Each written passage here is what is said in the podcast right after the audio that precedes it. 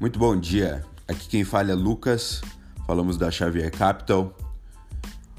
Hoje é uma segunda-feira nublada, 18 graus, aquele frio chato que ninguém gosta.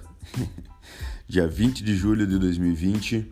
A partir de hoje nós vamos começar com podcasts semanais com comentários e observações do mercado internacional e do mercado nacional financeiro para que todos possam tomar a melhor decisão dos seus investimentos nesses tempos difíceis.